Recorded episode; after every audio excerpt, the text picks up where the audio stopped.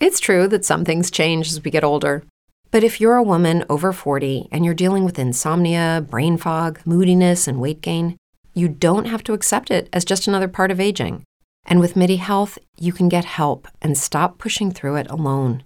The experts at MIDI understand that all these symptoms can be connected to the hormonal changes that happen around menopause, and MIDI can help you feel more like yourself again. Many healthcare providers aren't trained to treat or even recognize menopause symptoms. MIDI clinicians are menopause experts.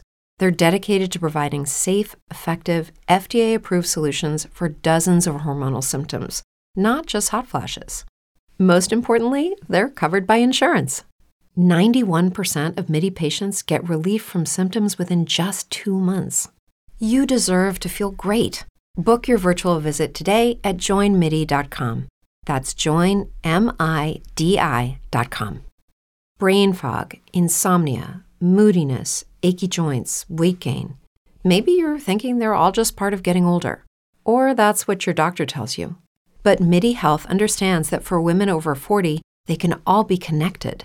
Hormonal changes that happen during perimenopause and menopause are at the root of dozens of symptoms women experience, not just hot flashes. MIDI specializes in compassionate care for women in menopause. Their solutions are safe, effective, and FDA approved. Plus, they're covered by insurance. A convenient telehealth visit with a MIDI clinician can be your first step to getting personalized care. They'll tailor a treatment plan for your symptoms and health history so you can get back to feeling great. 91% of MIDI patients get relief from symptoms within just two months. When your body changes, your care should too. Book your virtual visit today at joinmidi.com. That's joinmidi.com.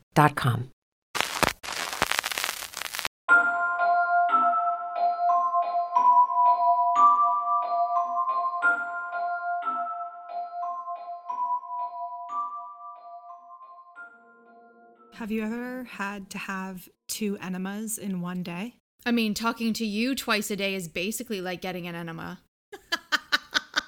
You talk to me much more than twice. a Yeah, it's like six, t- six to t- eighty times a day. it's like a lobotomy, which brings me to Ooh. welcome to paranormal. Welcome, welcome to Paranormal, everyone. And we've got a show for you with your two favorite non investigative spooky story gals. yeah. I'm Nicolina, And I'm Marie. And we are now officially on the Sonar Network. And I would just like to say, as someone who talks about astrology a lot on this podcast, this episode will be aired officially at the beginning of a new moon cycle. Like the lunar eclipse is happening tonight. This is the closing or reopening of chapters. And the fact that we're going to be on a network named Sonar of all names, you know, that's just very coincidental. I just, I don't know. There's just so much happening in the, the atmosphere that I feel is like aligning right now. Yeah. I'm super excited to join this network. I think our listeners are going to be really, really happy with the content that we're going to be able to create on this network. And also, we're part of like this awesome family of shows now. Like, we've talked about these shows before on the podcast. We've talked about Spooked. We've talked about History Defeats Itself. And now we get to be part of their family. So, Yeah. and then with like a host of other podcasts that are also really, really fun and cool. So, I'm I could not be more excited that we are joining this network or joined Agreed. today officially is our joining day. Today is officially our joining day. Well, when you hear this episode, it is, but we already feel very much a part of the family, of the Sonar family. And yeah, we're so excited to, to, to be part of it. So, you guys, I mean, check them out. Obviously, there's lots of other content that they create. So check out their podcast because there's tons, tons that we haven't even um, talked about on this podcast yet, but we definitely will be. So yeah, check it out. And for this episode, we decided to do something um, not different, the same as we usually do, but but super exciting episode, I think. I mean, I was really hyped when I was looking up these stories. The theme of the episode, if you want to share, Marie, you can go ahead. Sure. So Nicolina um, had brought up that we should do stories about haunted hospitals or haunted asylums. And I was like, yes, let's do that. That sounds right up our alley. I don't think we've ever had an episode dedicated solely to that. I think maybe we've told one or two stories about a haunted hospital. Yeah, we may have touched on that on, on a haunted hospital, but I don't really recall any specific names. I think we did Waverly Hills, I'm pretty sure. Mm, mm, but okay. that's the only one I can remember. But No, I was just gonna say after I watched the movie Doctor Sleep, which is the continuation of The Shining, so it's like a sequel to the The Shining, which I really didn't have I high, very high expectations for, given that The Shining is such a cult classic, and I don't know how you follow that up, but it was actually a very very good sequel if anyone has watched it, and in it, Ewan McGregor, I believe, is he's the main character of it and he basically he he has a job in a nursing home so he basically um he does the same thing that that in that reddit story that we told last week oh, where okay, he like okay. Get he's he's with them at the end so he sees kind of the goings on of that but he's the boy danny from the shining Oh, so did you it's know his, hi- yeah what did that I've what? never seen The Shining? oh well you should I feel like there's like a whole list of movies that I tell people like, did you know I've never seen that movie? And they freak out. Yeah, I feel like there's a few movies I brought up that I'm like, did you not have a childhood? Like, what is happening? I had a very uh I had a childhood just like I mean, The Shining isn't something you should watch really as a child anyway, so I won't say that, but I mean, like I wasn't allowed to watch The Simpsons, and the Same. much mu- the Much Music channel, which is the Canadian version of MTV, was locked on the television. You needed a password to watch it, um, so I didn't get to see a lot of cool stuff until I was older. So- oh my, the Much Music one that that that surprises me a little. But yeah, until I was what like would Deborah G. Giovanni say about that? Oh, she. I mean, my older brother figured out the password, so we would break in and watch video on trial. Shout out Chris. yeah. Uh, anyway, yeah. So let's let's get into it. Well, first we got to do our horoscopes. So let's get into that first. I've pulled yours up. Okay. Um, so today may be filled with I told you so. You could find fault with others who haven't dealt with the truth of a situation. Be careful about accusing someone of the very thing that you're guilty of, Leo. Penetrating emotions will cut to the heart of the matter, and there will be no way to escape the hole you dig for yourself. Don't criticize other until you take an honest look at yourself. Like, does that?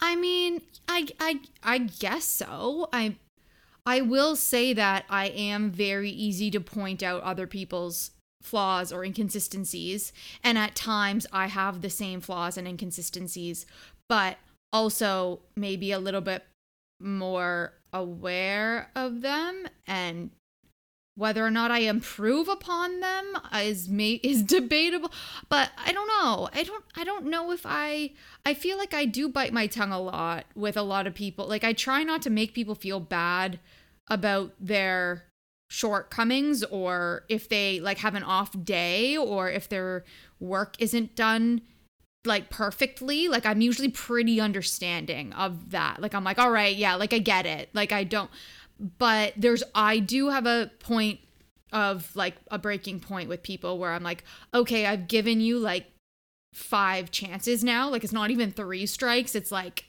more than three where i'm just like okay like now you're just taking advantage of the fact that i don't really care which i do care but I don't want it to be a big deal. Like I'd rather just like not make it a big deal and you improve or change the behavior or change your work ethic or whatever on your own. I I don't know. I feel like the way that it was like written out too, where it was like, don't hold, don't point out other people's faults unless you look at your own. I feel like you're one. You're a person who one of the only people I know who looks internally at her faults often. Mhm. Um, like like like hourly. Yeah, like you might not voice them out to people every hour that you think of something. No, no. But like I know that you're you're constantly like doing internal work or constantly like um I'm a very self-aware person over yeah overall. yeah that's what i'm trying to say yes so I don't know if that really resonated, but I also just feel like that's just a uh, Leo stereotype. Yeah. Um, Yeah. That that horoscope in and of itself, I feel Leos are just well known for being delusional that they're perfect and everybody else Right. isn't. I'm sure it applies to many, many of us. Not me because I'm perfect. No, I'm kidding. I just feel like I'm no, I'm not. So I don't claim to be. yeah, But- I know. Whatever. I know. Anyway, okay, moving on. Gemini. Mm-hmm. If you're experiencing emotional upheaval, Gemini, you may take heart in knowing that other people are going through their own emotional turmoil as well. You will know that you aren't alone in your quest for emotional stability. Share your feelings with others instead of shutting them up inside. It will help you feel better. Okay. Yeah. I Mhm. mean, yes, that that's going to apply to me today. Today, would this does apply.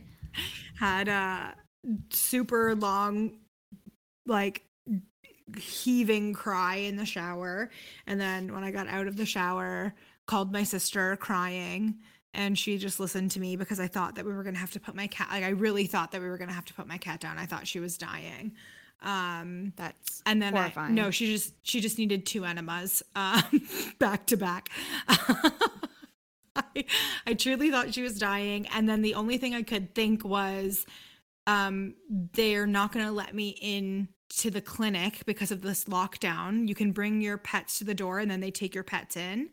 They're not going to let me into the clinic, and then when they have to put her down, I'm not going to be with her.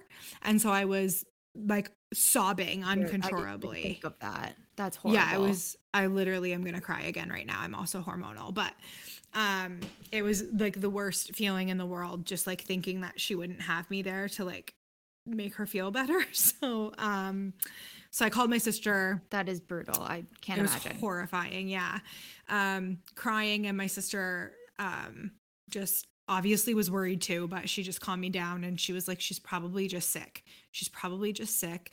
And she was right. She just you know was extremely backed up and needed her colon cleansed. So and Yeah. now she's just uh snuggling away in a bookshelf right now in one of the shelves. So um she's been sleeping since we got home. Oh, but um, but yes, it did help to call someone and emotionally unleash myself because. I'm going through like on a good day I'm emotional. Yeah. Before I was pregnant, Yeah. on a good day I was emotional. Fair. So yeah. Anyway, yes, that rang true for me today. All right, perfect. Okay. Well, um, let's let's get going on our our haunted asylums slash hospitals. I believe you are Mhm. up first, so I'm excited because I have no idea what this place is or about. Yes, yes, yes. Okay, so I am doing the story of the Rolling Hills Asylum, which is located in Bethany, New York. I think it's pretty close to Buffalo, from what I'm understanding. Um, my information I got from Rolling Hill Asylum, sorry, rollinghillsasylum.com, a BuzzFeed Unsolved, a Wikipedia or Wikipedia, and a travelchannel.com uh, article. So, before becoming famously known as the Rolling Hills Asylum, the property was originally named the Genesee County Poor Farm. So, if I refer to it as a poorhouse or uh, the Genesee County Poor Farm, it's the same place. A poorhouse often housed orphaned children, families, destitute elderly, physically handicapped, mentally unstable, morally corrupt, and sometimes even criminals. And these institutions were situated on the grounds of a poor farm where able bodied residents were required to work. And these farms were very common in the United States in the 19th and early 20th centuries. These were usually government run facilities um, for the support and housing of dependent or needy people. They were typically run by local government entities like the county or municipalities. And places like this were very, very common before the Social Security program in the 1930s in the United States. So on December 4th, in 1826, the Genesee County Board of Supervisors met in Bethany, New York, to establish a county poorhouse. A brick building, which was originally a stagecoach tavern, which was located near the corner of Bethany Center Road and Raymond Road, ended up being the site that they selected because it was the geographical center of the county. And the following people were eligible for assistance from the poorhouse habitual drunkards, lunatics, and then in brackets it says people who by disease, grief, or accident lost the use of reason, or from old age, sickness, or weakness were so weak of mind that they were incapable of governing or managing their affairs. Paupers, which is a person with no job or or no mean of income.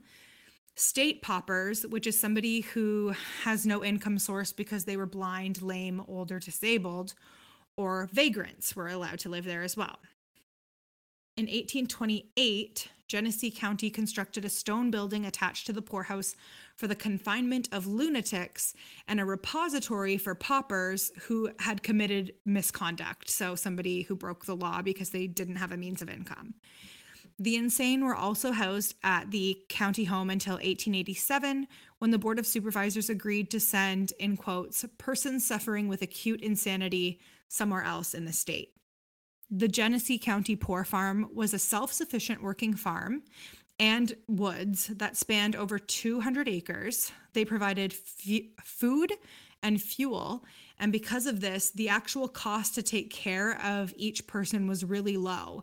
It only cost about a dollar and eight cents per week per person back in 1871. So I'm sure that's much more money, but I'm going to say like with absolutely no research $10 a week to take care of somebody, that's not a lot. I feel. I think it's like inflation is like 50% like, or something like that. I'm oh, is sure. it from the 1800s? I th- or even something along those lines. It's probably between okay. Yeah, I think it's probably 50, probably $50 or $80 or something. Okay. Still not not a lot. Yeah. Um per week to house and feed and care for someone.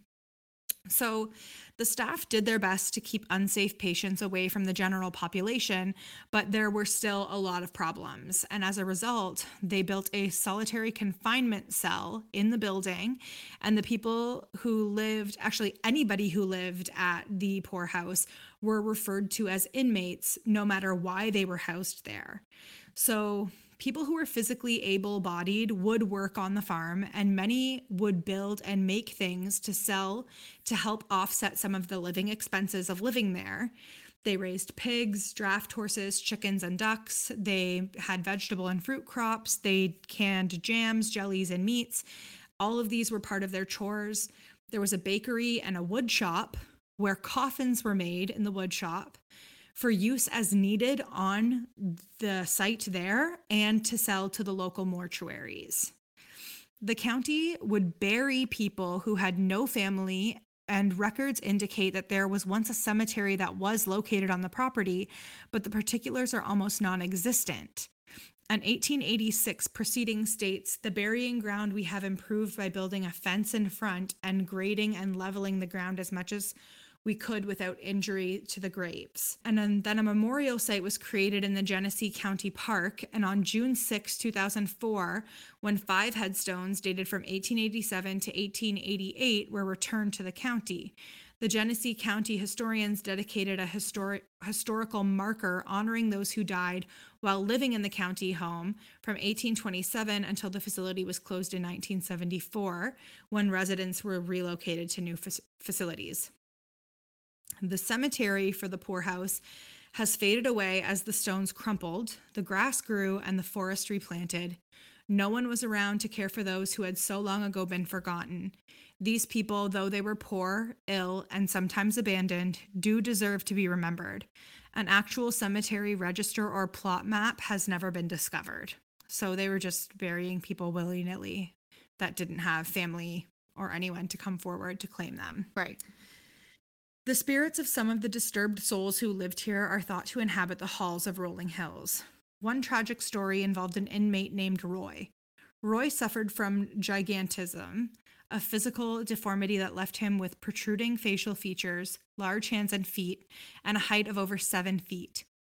Roy was the son of a prominent banker, and his physical appearance was an embarrassment to his family.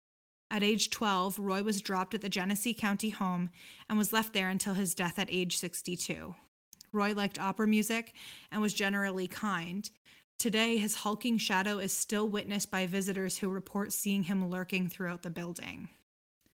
On the first floor of Rolling Hills in the East Wing, you'll find Hattie's room. So there's a woman named Sharon who now owns Rolling Hills. And she said that she once left a tape recorder in Hattie's room and caught a distinct voice of an elderly woman calling out, Hello? It could be the voice of another patient from the nursing home, but she believes that it was Hattie who was blind and would call out to the nurses if she needed them. On the second floor in the East Wing is the old men's dormitory, which is often referred to as the shadow hallway. Light gray, medium gray, dark gray, or pitch black shadow people have been spotted here. Sharon said that they come in and out of doorways, they walk across the hall, sometimes they'll poke an arm or a leg out, and sometimes they will crawl on the floor. And yes, sometimes they do crawl towards you. Ew. oh no. Thank Terrifying. you. You're welcome. That was a also- delayed thank you. It was oh no, thank you. Oh. Not You're- oh no. you're thank welcome. you. no, thank you. Uh, there's also apparently an old woman who haunts the ladies' restroom. And there are toys that move around by themselves in the basement as if children are playing with them. There's even a rocking horse in what's called the Christmas room. This is a room where the orphaned children would go to visit Santa Claus. And people have also reported seeing a shapeless black mass in the Christmas room as well. Other personalities in uh, Rolling Hills were not as harmless. In the infirmary wing, there was a nurse known for her cruelty. Emmy Altworth, better known as Nurse Emmy, was hated and feared by the staff and inmates. Rumors began circulating that Nurse Emmy was involved in the dark arts and was performing black magic and satanic rituals. It is said that she would purposefully injure her patients. Being a poorhouse, when the inmates died, there was little or no money for a proper burial. Over the decades, thousands were buried in a potter's field on the property. Most of the graves were unmarked, and the dead still lie below. Today, there's a monument in the nearby Genesee County Park that holds a few of the headstones from the facility. So they did manage to save a few of them. Besides the many ghosts, this monument is the only reminder that people died under this roof. And then I did manage to find some testimonials of people who visited Rolling Hills Asylum and the paranormal experiences that they had there. So, a woman named Mary Fleming Dutton wrote In 1998, my fiance, now my husband, had an herb shop called the Raven's Nest in the room across from what is a little restaurant. A grandson of someone offered to take us upstairs when I told him about noises I was hearing. We went upstairs and the owners had taken all the doors off and laid them inside of the rooms. My husband and the boy, I can't remember his name, were walking beside me. I've been psychic since I fell six feet onto concrete, splitting my head open. I was hearing a low murmuring. I stopped in front of one room and saw an old metal tub with a high back, an elderly man sitting there in steaming hot water, eyes closed, and skin bright red. The woman in white that I had been seeing was leaning over him with a strange smile on her face. Everything happened very fast. The vision was gone, replaced by a room with rubble about the floor. I never saw the woman in front of our shop again. I did always hear murmuring, squeaking of wheelchairs, and children laughing. I seem to draw spirits to me if they are around, maybe because they know I can hear them. It's good to know that this building is sorry, it is good to know that this building and its history will be taken care of. I'm sure the spirits will be a bit happier. Well, some of them. I have more things to tell about experiences there, but that's for next time. So I think what she's alluding to is that for a brief moment in history, um, I believe it was in the 90s, they actually had stores set up inside of the asylum, like a shopping center almost. Right. Okay, that makes and sense. And then yeah, and then they, I didn't include that because I didn't I didn't realize that it was going to pertain to any um, story, but it did. Um, and then they closed up all the shops, and Sharon bought bought it, and now she owns it there. So on May 22nd, 2010, Kurt Philip Piak wrote, him and his two other friends, Bobby and Tommy, were in the Christmas room doing EVPs. And upon review, they came across an EVP which says, kill them, which is terrifying. Cute. So he writes On May 22nd, 2010, I was in the Christmas room in the basement where I was using my K2 meter and digital recorder just asking random questions. I was getting some answers, such as little bangs and little noises here and there, but what I caught on my digital recorder is unexplainable. It really sounds like a small male child repeating what I had just said, and I was the only male in the room, let alone in the whole basement area. You'll hear me say, Oh, thank you, because after asking for a noise, we got a response with a noise. Then you'll hear the small child say, Oh, thank you. This is extremely clear, but headphones always help.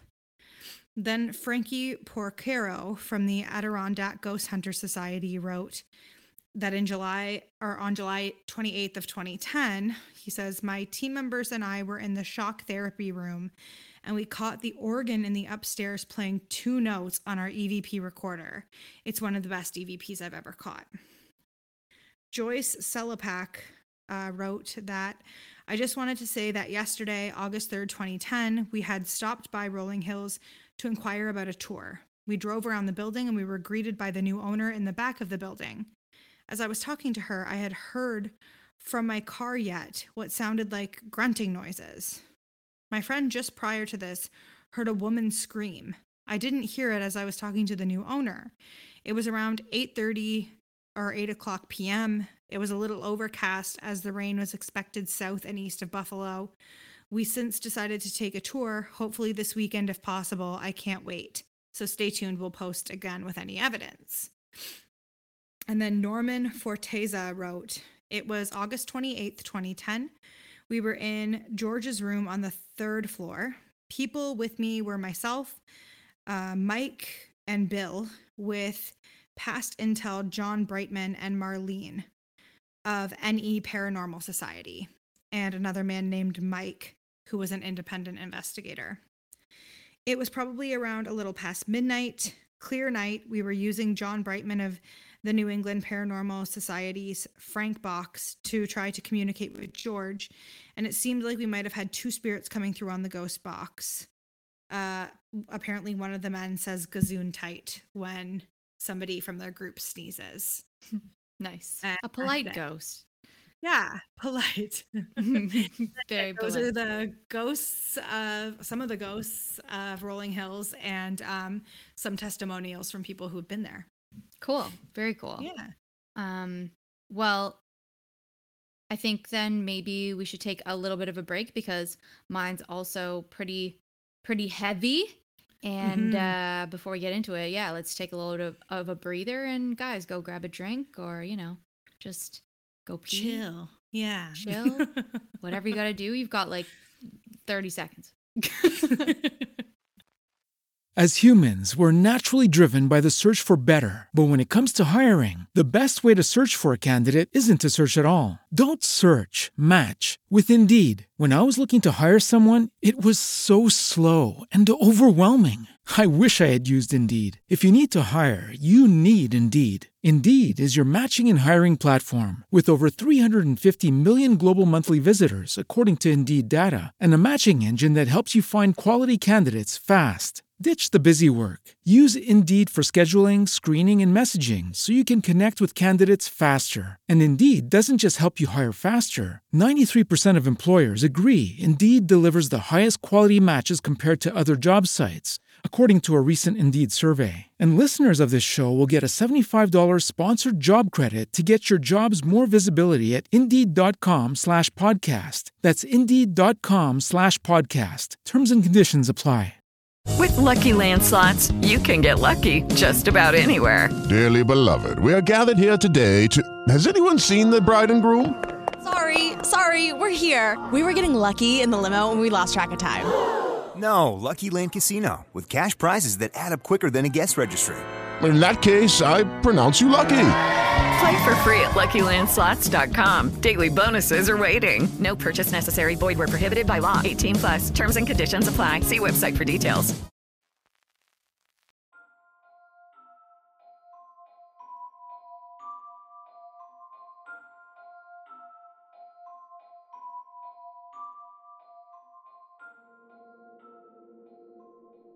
So I decided to do the Trans Allegheny Lunatic Asylum.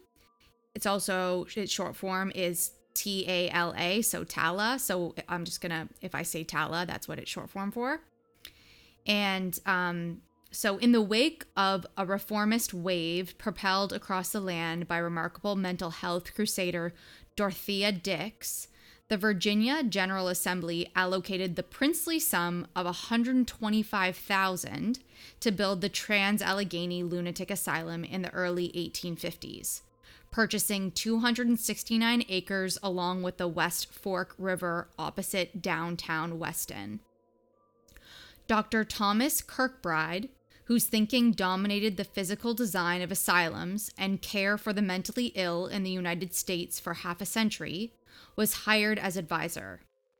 Renowned architect Richard Snowden Andrews designed the Gothic Tudor blue sandstone structure following the Kirkbride plan. Long wings in a shallow V formation, arranged staggered so all patients had access to unobstructed sunlight and fresh air. The building itself was meant to be a special apparatus for the care of lunacy, supported by highly improved and tasteful ornamented grounds. Kirkbride, a humanist and the first doctor in the United States to recognize mental illness as a disease that could potentially be cured, believed that those afflicted were not disabled from appreciating books, nor from enjoying many intellectual and physical comforts. And with institutionalization central to his plan, he sought to create an egalitarian environment where patients would be treated with dignity, compassion, and respect. Construction began in 1858 on the main structure, known as the Kirkbride Building but came to a screeching halt when the Civil War broke out in April of 1861, and the partially constructed asylum was used to establish a Union post, which was strategically located near several important roadways. The completed southern wing of the asylum provided barracks, and the main foundation served as a stable for horses. Confederate raids in 1862 and 1863 temporarily disrupted Union control and stripped the asylum of all food and clothing intended for its first batch of patients. Finally, the hospital admitted its first patients in 1864, though construction continued until 1881. With the war over in 1865 and the soldiers gone, building on the asylum boomed, saving the Weston area from post war economic depression and the asylum would remain the economic heart of Weston until it closed 130 years later. With understanding of mental illness still in its infancy, a bewildering array of maladies and complaints were treated at the asylum between 1864 and 1889, including masturbation, laziness, fits, desertion of husband, superstition, and the dreaded menstrual derangement. They're so fast. Oh, I'd be gone. So menstrual derangement? I get that Done. for like, yeah, like Done. I am impaired every single month. Anyway, as responsibility for the unproductive, non compliant, mentally impaired, and genuinely mentally ill shifted from families and private organizations to the state, asylums like Tala became dumping grounds for the damaged and unwanted. Originally designed to house 250 with privacy and comfort, the hospital held 717 patients by 1880, then 1,661 in 1938, over 1,800 in 1949, and a dangerously overcrowded 2,600 in 1950. So basically, these people were not being cared for the way this asylum was intended for. So many people just left to just figure their lives out and they don't like really know what's going on, I'm sure. I mean, they're just masturbating all the time. and, and just completely deranged after leaving their husbands. Yeah, completely gone. um, so in keeping with the Kirkbride ideal of self sufficiency and to keep up with a growing population, more buildings began to sprout up within the property, including a greenhouse that supplied fresh produce, a geriatric center for the elderly, and those suffering from dementia and Alzheimer's, a large kitchen facility and cafeteria, a building for the court ordered criminally insane, and a state of the art medical center complete with morgue and autopsy room. Tala also had a separate tuberculosis building. Due to the contagious nature of the disease, it was necessary to keep these patients isolated from the general population. This building differed in design from the others with its open aired wings and screened in sun porches. Today, this building remains relatively intact and hosts the local Halloween haunted house attraction each fall. The growing community of the Trans Allegheny Lunatic Asylum encompassed more than just the land on which it sat. Tala was the main employer for the city of Weston. It was a symbolic relationship with the hospital dependent on the city for its supplies and employees, and the town economically tethered to the hospital. Everyone benefited from this relationship except for patients, who, crammed into an overcrowded, understaffed, underfunded facility, cried out for help and, in some cases, justice. Death was no stranger to Tala, and several murders were committed inside the walls. The deteriorating hospital, designated in 1990 as a National Historic Landmark, became unsupportable and mercifully closed its doors in 1994. The facility sat abandoned for years, a long deteriorating eyesore in the community whose economy had revolved around it for so long. Finally, the West Virginia Department of Health and Human Resources put Tala up for auction in 2007. Contractor Joe Jordan made the winning bid of 1.5 million with the intention of revitalizing the property while preserving as much of the history as possible. But a series of fires and code violations thwarted his plans for a successful historical facility. Those who spent time in the building regularly reported seeing apparitions of nurses, doctors, and patients roaming the staggered corridors and hearing anguished cries echoing through the hallways. Taking a cue from shuttered institutional facilities like the Ohio State Reformatory and Waverly Hills Sanatorium, Jordan began offering historic tours and overnight ghost hunts, folding revenue back into the facility for repairs and restoration. As its reputation quickly spread, Tala attracted the attention of the media. The TAPS team from Ghost Hunters filmed and investigated Tala in 2008, and Ghost Adventures followed in 2009 with a live televised seven hour investigation on Halloween Eve. Both teams believed the building to be haunted, and there have been countless subsequent reports of ghostly activity at Tala by visitors and staff. Thousands of suffering souls entered the hospital, seeking refuge of salvation. Others were dumped there, thrown away like unwanted trash. With, su- with such a thick mixture of energy and emotion, Tala offers a rich potpourri of paranormal phenomena. The Civil War left more than scars behind in Weston. Tortured moans of the wounded, heavy booted footfalls, misty forms, and ominous shadows permeate the Civil War section of the building. Nor are the upper floors as vacant as they seem. The spirits of at least two vicious murderers remain, trapped in an earthly purgatory for their crimes.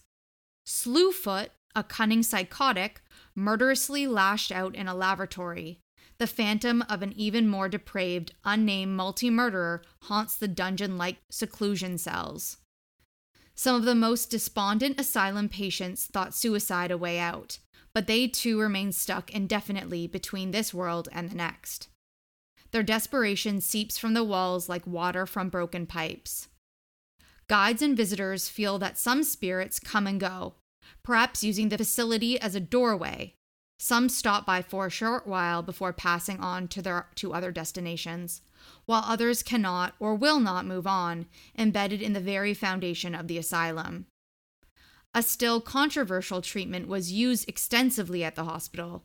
The ice pick, lobotomy, was a crude procedure where a sharp one or two prong device was driven through the orbital socket of the eye and into the brain with a sharp blow causing permanent damage thought to relieve some of the patient's more severe symptoms. In 1952, one doctor performed 228 such lobotomies during a two week period in West Virginia. The aptly named Operation Ice Pick became part of the grisly legacy of Dr. Walter Freeman, Tala's most notorious doctor. That is that is terrifying. That It is so truly is like, like I'm- fucking terrifying. cringing. Like I'm getting um I get like weak in the knees when I hear Yes. this. Yes. It's disgusting. Sorry. Yeah. So, given what many patients experienced here, it comes as no surprise that tormented energies have been left behind. Most famously, however, is the lonely spirit of a young girl named Lily, who wanders the halls looking for a playmate. She makes herself known to visitors in several ways, including interacting with a menagerie of toys set out in the room dedicated to her memory. I'm not sure where it all started, but Lily talks, explains Zach McCormick, former Tala tour guide and paranormal enthusiast. The most popular area on the first floor is Lily's room, located in the eastern corner of Ward 4, a step between Ward 1 and the older Civil War section. The staff has turned this room into a sort of shrine to their resident spirit, honoring her life and memory. Legend has it that Lily was a little girl who spent all or most of her short, sad life inside the walls of the Trans Allegheny Lunatic Asylum. Some believe she was dropped off at the hospital like an unwanted stray by parents who couldn't or wouldn't care for her. Another story has it that she was born at the hospital shortly after her mother was committed, taken in and cared for by hospital staff until she died tragically of pneumonia at the age of nine. After her death, her spirit remained inside Tala, the only home she had ever known. Lily likes to play games with visitors and has become especially close to some of the current guides. Her room is a cheery yellow, one of the brightest in the building, although the peeling walls and broken window glass remind you that no living soul occupies this space. And the iron bars on the windows are a stark reminder of the bygone realities of asylum life. The room is stocked with a variety of toys, including a pink and white music box with a miniature ballerina turning point to a tinkling lullaby when the box is opened. The music box sometimes decides to play on its own. Other items, such as baby dolls and plastic bouncy balls, are scattered around the room. These toys, set out as an invitation to play, have been known to move by themselves or in response to commands. Lily will, on occasion, roll the ball back and forth with visitors in an eerie game of catch. Lily seems to delight in these ghostly play dates, and visitors often hear her giggles, equal parts sweet and spine tingling, echoing down the halls. Tala guides have developed a special protective bond with the girl's spirit, demanding that she be treated with kindness and respect. Lily remembers and favors frequent visitors, interacting with them in specific ways. Paranormal investigator Aaron Schulzer has investigated the asylum a dozen times. He claims one of Lily's favorite games involves the music box and flashlights. During a recent session, Aaron asked Lily if she remembered him, and if so, to please make herself known. He placed flashlights in different areas of the room, set up so that a slight twist on the top would turn them on or off. Aaron wound the music box and began asking questions. A flashlight turned on, indicating Lily was there. As the music slowed, the flashlight dimmed, only to return to full brightness when the music box was wound again. This occurred several times throughout the session. When Aaron asked if Lily was making it happen, he got a positive response. The correlation between the music box and the flashlight was so consistent, Aaron had no doubt Lily was manipulating it. According to an April 2010 episode of Ghost Stories, a paranormal investigative series that aired on Travel Channel, psychic Tammy Wilson first discovered the spirit of a small child named Lily on a tour of the, the asylum. The girl was about nine years old, wearing a white dress. Her mother's first name started with the letter E. An only child of a prominent family from England was brought to the hospital already pregnant. E was told her parents were killed in an accident and couldn't come back for her. She had to remain at the asylum where she gave birth. Both mother and daughter lived the remainder of their days at Tala. So this could potentially have been what happened to Lily and why she came to be at the asylum.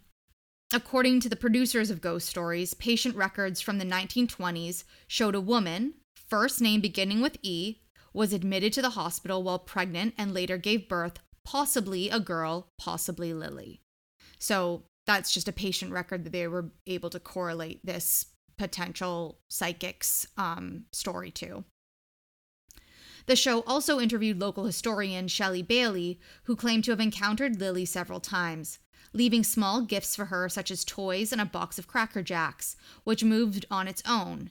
She heard the distinct sound of a box opening and crunching coming from the same area. A captured EVP politely said, Thank you for the snacks. It, and was her me. It was It me. was you. Sorry. Marie, snacks, snacks, I'll be there. I'm there. Shelley and her companions claimed they played a game of catch with Lily using a plastic ball that bounced back and forth for almost 45 minutes. Another interesting account, in which her name was spelt Lily with two L's, first appeared on the internet in October of 2009. Some say Lily may not have been an abandoned child at all, but a baby who grew into a child ghost. In 1863, a woman named Gladys Ravensfield, abandoned by her husband, was admitted to the hospital after being savagely and repeatedly raped by a group of soldiers. Gladys was not only traumatized by the assault, but also found herself pregnant. Taken to Tala, she slipped deeper into madness, rocking robotically back and forth for hours. Gladys gave birth to an infant girl who survived only a short while. In this version, the staff at the hospital felt the spirit of both mother and daughter never left. Lily, the name given to the child, actually grew up there, even if it was only in spirit form. She plays games with her guests and has a fondness for sweets. Lily's tiny hand reaches out for someone to hold her. Her mother's spirit is locked forever in a state of shock and despair. Another Lily tale asserts she was indeed born at the hospital to a mother who couldn't care for her. Beloved by staff, Lily lived her short life inside the walls of Tala until her death at age nine from complications of pneumonia. Many similar stories circulate within the paranormal community with wavering details but consistent basics. Myth or mystery, what does remain is the evidence, the accounts, the EVPs, all suggesting that small female child who goes by the name of Lily roams the halls of the Trans Allegheny Lunatic Asylum, making her shy and yet playful self known to visitors who come to meet her. Lily speaks, and as long as she has something to say, we will listen, regardless of her terrestrial origins. But Lily isn't the only child at Tala. Ghosts of many of the hospital's younger residents haunt the upper floors, sometimes following visitors throughout the building, even following them home. Soul Sisters Paranormal shared their experience at the asylum in a girl's room um, named Emily and in the hallway outside the room. There are multiple EVP recordings showing Emily clicking the flashlight that they left on and off, as well as whispering by the girl and a man in the hallway quietly saying his name. So I actually have those EVP recordings. They are quite um they're they're staticky and you can hear mostly people talking and they're kind of louder than the actual all, obviously the whispers but i will play them and then explain to you what they're saying Yeah, lay it on me. i will lay it on you so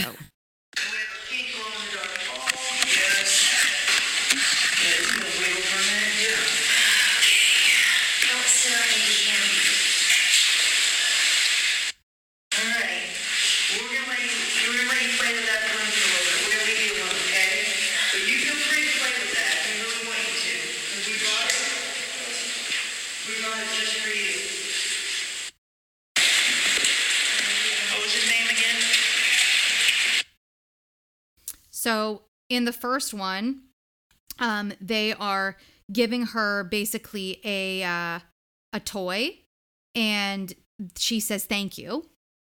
Um, so it's like very quiet, but like it's clear when you're seeing the their voice versus her voice.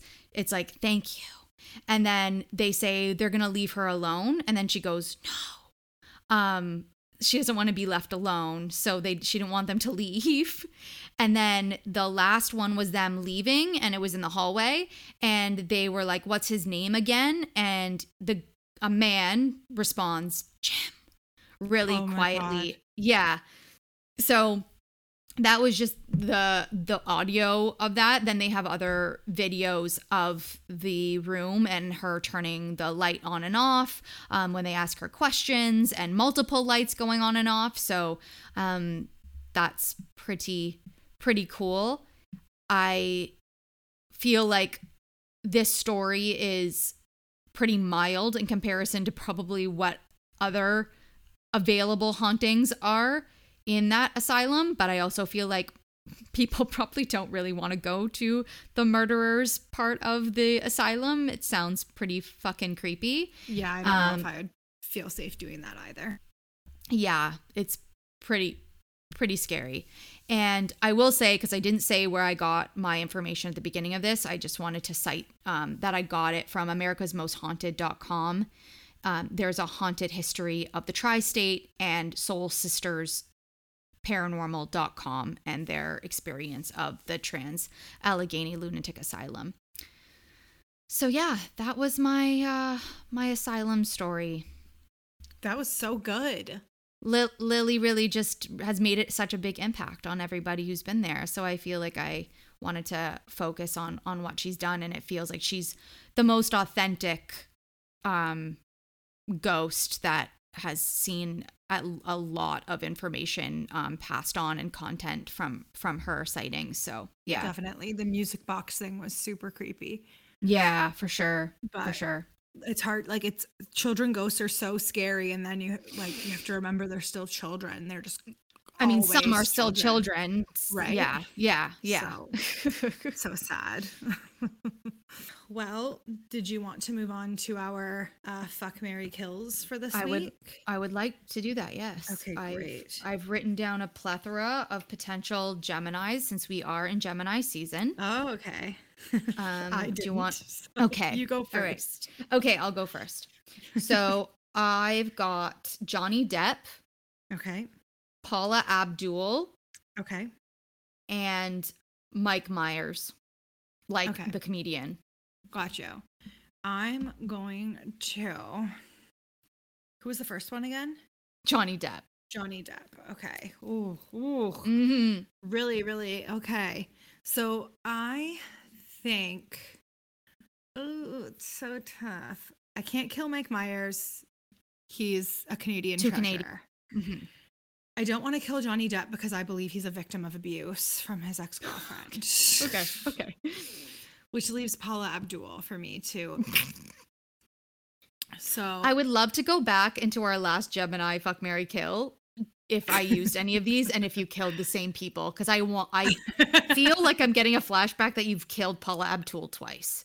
So with different people, so I feel like you just have it out for Paula. I, I don't I don't I just I feel like the only, I never really had much exposure to her music so I not be as treasured by me as she probably is by the rest of the world who loves her music. That's fair. Um I mean like my only real um exposure to her was when she was a, a host on American Idol and I was a child. So back then I was like this woman's crazy. Like, fair enough. That's fair. So killing Paula Abdul. I will have sex with Johnny Depp and marry Mike Myers. Okay. Those are my those are mine.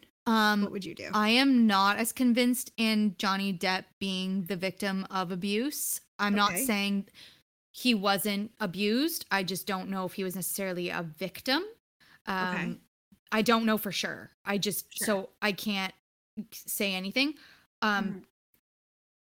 I will probably kill him no matter what, just because the roles that he has played just lead me to feel like if he did die, he would just become a pirate anyway. Oh, okay. You don't think he'd come back as Edward Scissorhands? then? No, he would come back as the ghost of the Pirates of the Caribbean. That dude. That's what he would be. And, And, then he would marry that lady. from yeah. One episode. Yes, from Deadly Beloved. Yes. So he'd be fine. Okay, got it. He's gone. Got He's it. He's gone. Um, I would marry Mike Myers and sleep with Paula Abdul just because she's got a rockin' bod, you know? yeah, for sure. Okay, That's it. I'm gonna hit you with. Hit me. I'm gonna hit you with Nicole Kidman, Okay. Heidi Klum, Mm-hmm. and Naomi Campbell. Okay. We're killing Naomi Campbell right out the gate. Okay. She is a lot. for Okay. me. I feel like she's a lot. Um I think who's the first one? Uh, Nicole Kidman.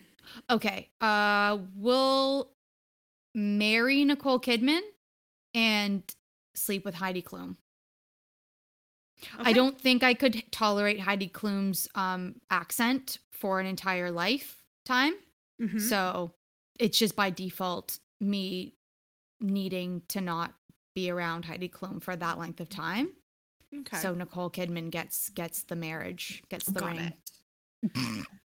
I'm going to. Oh God. Okay, this is tough. I picked the wrong ones because it's not easy for me. I forgot I have to answer them too. Uh, ooh, I.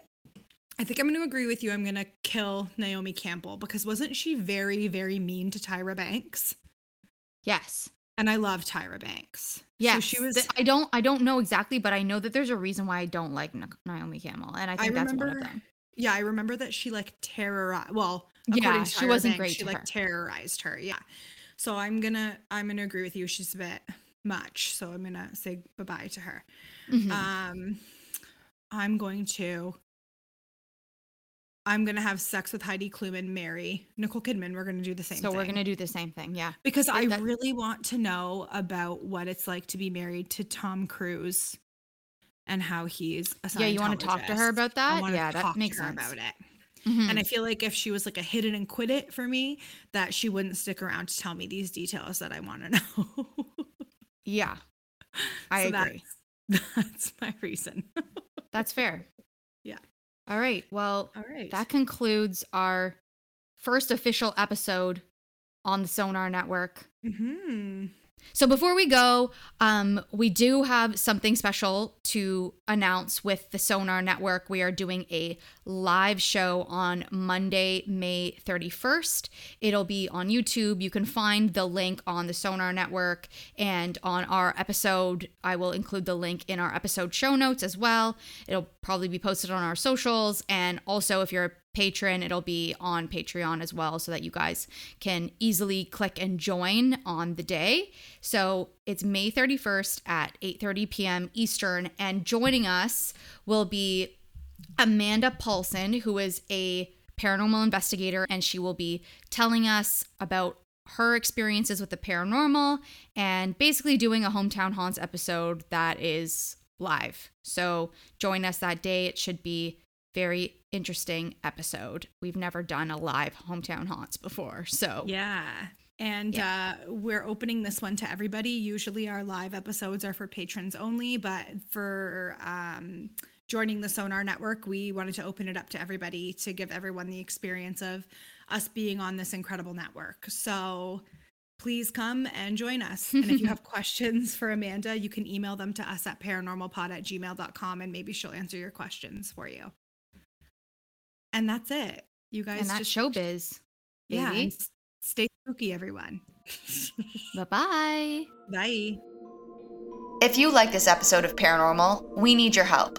Remember to rate, review, and subscribe to us on Apple. And if you listen to us on Spotify, go ahead and click the follow button. Even better, you can donate to us on Patreon, where you can access bonus content and members-only merch. To support your favorite spooky duo, go to patreon.com slash paranormalpod. And for show updates and giveaways, be sure to follow us on Instagram at Paranormal Pod. And remember, Stay, spooky. This podcast has been brought to you by the Sonar Network.